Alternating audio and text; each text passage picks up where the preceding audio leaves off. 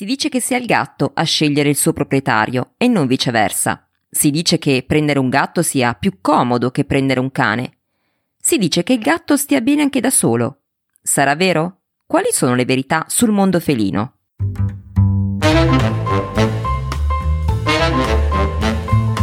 Benvenuti in Zampe in Famiglia, come prendersi cura di cani e gatti domestici su temi di educazione, salute e alimentazione una serie realizzata in collaborazione con medici veterinari e professionisti del settore, scritta e prodotta da me, Esther Memeo.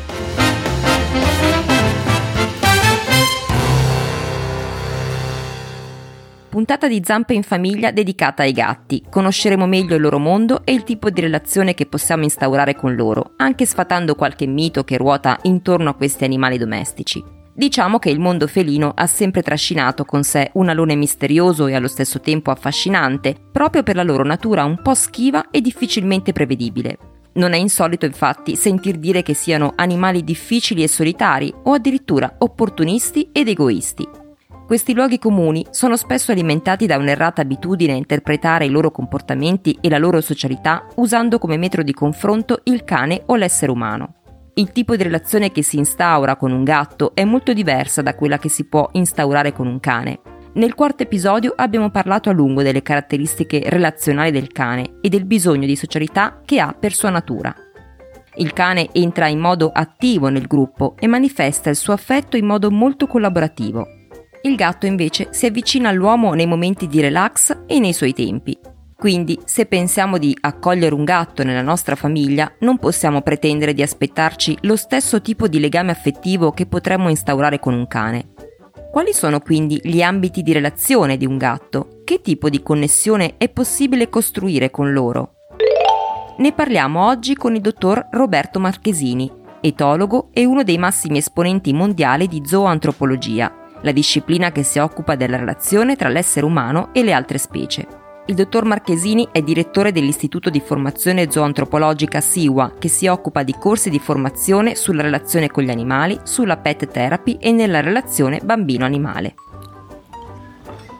La relazione col gatto è molto particolare a volte mi viene da pensare che non tutti siano adatti a vivere con un gatto, perché in effetti è un, una relazione che richiede dall'altra parte una persona che abbia una grande capacità di discrezione, di non essere una persona morbosa, di non eh, voler a tutti i costi gestire completamente. Insomma, è indubbiamente diversa la relazione col gatto dalla relazione col cane. La socialità del cane è una socialità collaborativa, quindi nella sua visione stare insieme significa far parte di una squadra, eh, collaborare, concertarsi e quindi ci sta dentro anche l'ubbidienza, ci sta dentro l'assunzione di ruolo, il riconoscimento anche di un ruolo di leader da, a, alla persona. Nel mondo del gatto tutto questo non esiste, diciamo che la relazione, perché ovviamente il gatto è un animale sociale, ha una sua forte socialità, però la socialità del gatto è eh, diciamo la socialità, una società conviviale, cioè in realtà il gatto quando deve operare è assolutamente un solista, quindi nel momento in cui è in attività eh, preferisce agire da solo e anzi eh, cerca a tutti i costi proprio la, l'individualità e la privacy. Diciamo che il gatto quindi viene da noi quando non c'è niente da fare, viene da noi quando si tratta di godersi un momento di eh, particolare, di rilassamento e quindi se ci vede sdraiati sul divano o, anche a letto allora arriva perché proprio per lui è il massimo perché la relazione è una relazione che assume dei connotati di regressione anche infantile, nel senso proprio che il rilassamento peraltro è fortemente legato anche alla regressione infantile e allora il gatto fa le fusa, fa impasta, cioè tutti quei comportamenti che sono i tipici comportamenti di regressione infantile. Quindi diciamo che è una relazione basata sulla convivialità. È sbagliato dire che il gatto è solitario perché non è affatto solitario, chiunque ha un gatto sa perfettamente che è un animale a volte persino troppo affettuoso, ma nello stesso tempo è un solista, cioè è, è quando si tratta di operare e allora eh, ritrova tutta la sua individualità e la prende completamente. Inoltre il gatto ha una relazione molto forte anche con la dimora, che non è mai semplicemente casa, ma è proprio dimora, vale a dire luogo eh, a cui il gatto affida proprio la propria esistenza. Potremmo dire che la casa è quasi una proiezione del suo stesso corpo e eh, questa casa viene organizzata a seconda di luoghi gatto, a, cui il gatto attribuisce diciamo delle eh, dei luoghi di utilizzo, potremmo dire, quindi c'è l'ambito dove il gatto si ritira per dormire, il luogo dove mangia, il luogo dove gioca, quindi il gatto è un, animale che attribuisce proprio alla casa, alle diverse stanze, alle diverse eh, situazioni, attribuisce, come dire, delle eh, caratterizzazioni d'uso differenti, un po' come facciamo noi quando abbiamo la cucina, la sala da pranzo il salotto e via dicendo. Ecco, quindi c'è il, gatto ha una relazione molto forte con la casa e ama avere una casa dove diciamo che sia un po' una sorta di palcoscenico uh, per le sue esibizioni.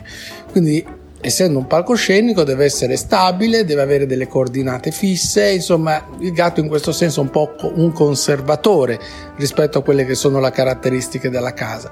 Nello stesso tempo Ovviamente, come in tutti i palcoscenici, il gatto ama che all'interno della casa succedano delle cose, ama quindi le novità, ama i giochi, ama eh, una vita ricca, quindi non è che vuole una casa statica, ferma, vuole una casa che abbia delle coordinate, voglio dire delle strutture fisse, che però eh, al cui interno si verificano degli accadimenti, degli eventi che in qualche modo vanno a contentare questa sua mente estremamente curiosa, estremamente interessata.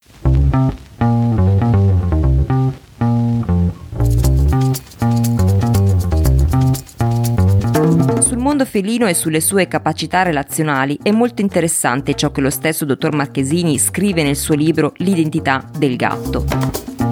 Lo definisce un solista e non un animale solitario, perché ama fare le cose da solo e non ama il lavoro di squadra. È un animale in grado di costruire legami affettivi forti, ma lo fa in modo discreto e meno morboso, preferendo un approccio più moderato e con i suoi tempi. Quindi non segue la stessa metrica di obbedienza che invece riscontriamo nei cani. Dovrebbe essere chiara quindi l'aspettativa che abbiamo nei confronti di uno o dell'altro. Cane e gatto sono mondi differenti che non si possono confrontare né dare una preferenza all'uno o all'altro perché sarebbe un po' come chiedere ad un bambino se preferisce mamma o papà.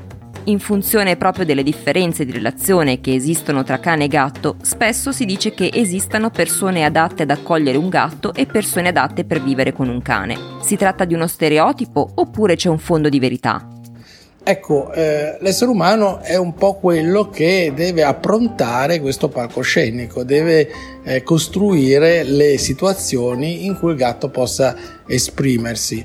Per questo ci sono sicuramente delle persone eh, che hanno determinate caratteristiche di, fanta- di fantasia, di anche di non morbosità, ma di eh, piacere anche semplicemente di osservare il gatto, di avere con lui un rapporto quasi estetico, non del senso solo esclusivamente della bellezza, ma del piacere a osservare questa piccola tigre in miniatura che si muove all'interno della dimensione casalinga ci sono persone che eh, non solo amano i gatti, ma che sono proprio fatte apposta per il, il gatto, il tipico studioso, il musicista, cioè ci sono persone che vivono la casa e quindi non la trasformano in una semplice residenza per cui eh, la casa non ha vita, ma eh, insomma la vivono perché hanno uno studio, perché eh, comunque eh, amano eh, trasformare la propria casa in un luogo eh, ricco di, di vita Ecco, eh, in queste situazioni ovviamente il gatto si trova mm, veramente proprio a suo agio perché noi dobbiamo immaginare il fatto che i gatti vivevano nelle corti rurali e avevano un mondo pieno di stimoli, farfalle, lucertole, eh, potersi arrampicare, potersi fare quindi tantissime cose. L'appartamento ovviamente non potrà mai soddisfare un'intelligenza così acuta, così enigmistica e così anche cinestesica, cioè di movimento. Insomma, il gatto ha un'intelligenza come Nurayev, no? un'intelligenza di movimento atletica eh, fenomenale. Quindi eh, nello stesso tempo è un animale che ha una sensibilità emozionale, una sensibilità anche sensoriale particolarmente raffinata, quindi è chiaro che ha assolutamente bisogno di nutrirsi di un mondo ricco di, e quindi di persone che anche abbiano questa, questa fantasia. Molto spesso le persone pensano che basti un giocattolo, ma il gatto Mm, diciamo in poco tempo va eh, come dire sì, a, a suefar quindi perde di interesse alle cose che restano costantemente fisse quindi non basta semplicemente portargli un giocattolo significa invece costruire delle situazioni. In fondo voglio dire una relazione è bella se la vivi. Una, nessuno obbliga qualcuno a, ad adottare un gatto. Se adotti un gatto evidentemente hai il piacere di avere questa relazione e allora tanto vale viverla pienamente arricchirla. Ecco, il, io penso che questo sia, siano gli aspetti eh, importanti.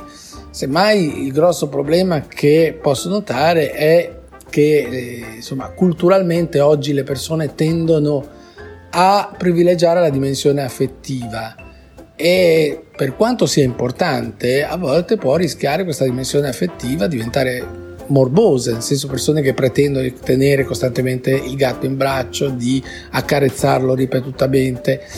Questo può creare una situazione, come dire, di irritazione, perché in fondo il gatto ha questa grande sensibilità e quindi questa continua manipolazione, questa continua stimolazione sensoriale attraverso la carezza non dimentichiamo il fatto che insomma, il suo corpo è letteralmente un senso cettore perché ha queste vibrisse che sono organi recettivi, non sono semplicemente una pelliccia, ma è un organo sensoriale.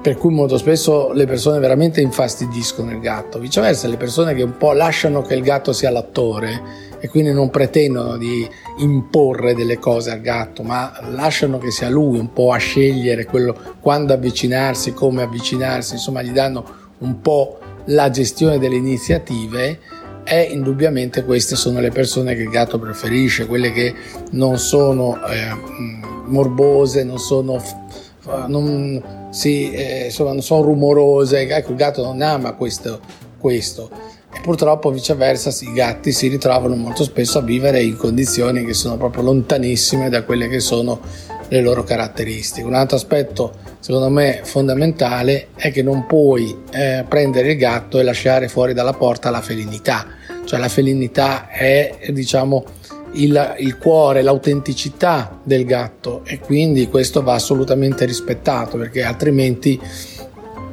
lo metteremo in una condizione di disagio, indubbiamente lo metteremo in una condizione di disagio e questo disagio poi eh, potrà evolvere nel tempo in una irritabilità, in una tendenza all'aggressione, in una paura costante, in una condizione ansiosa, cioè nel momento in cui abbiamo capito che il gatto ha un fascio di nervi, abbiamo capito che ha una sensibilità emotiva e sensoriale portata alle stelle, e beh, abbiamo bisogno di persone che sappiano incontrare questo, queste caratteristiche. Quindi dico, non sempre le persone sono adatte e, e, quindi uno deve anche misurarsi rispetto a queste cose, sapendo che la felinità è qualcosa di estremamente affascinante, ma è fatta anche di balzi sopra i mobili, è fatta anche di rincorse folli, soprattutto nei momenti del crepuscolo, quando il gatto va in una condizione proprio di adrenalina pura. È, è, fatto di marcature, è fatto anche di predazione, quindi ogni tanto il gatto rientra in casa con qualche cosa, quindi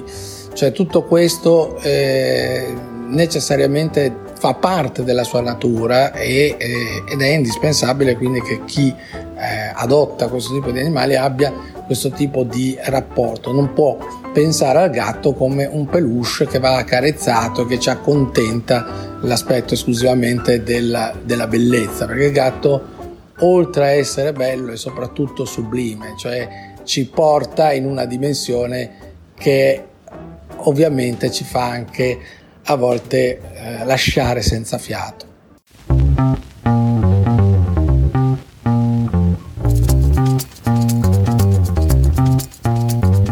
Una relazione è bella se la vivi, un bellissimo modo per spiegare quanto il rapporto con i nostri amici animali dovrebbe avvolgere la nostra vita. La riservatezza è una delle caratteristiche del gatto e va rispettata così come la sua natura felina e la sua sensibilità emotiva e sensoriale.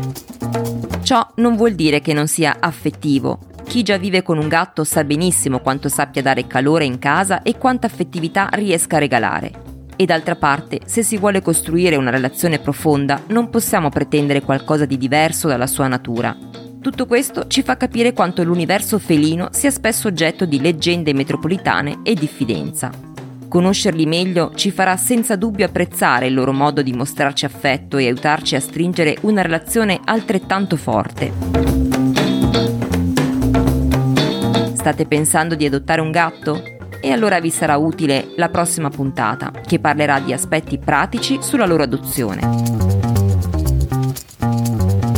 Ringrazio il dottor Marchesini per aver contribuito al contenuto di questa puntata. Nel nostro sito zampeinfamiglia.it troverete tutti i suoi riferimenti sia per le attività formative che svolge nei suoi centri di formazione in Italia e all'estero, che per i libri scritti sul tema della relazione uomo-animale.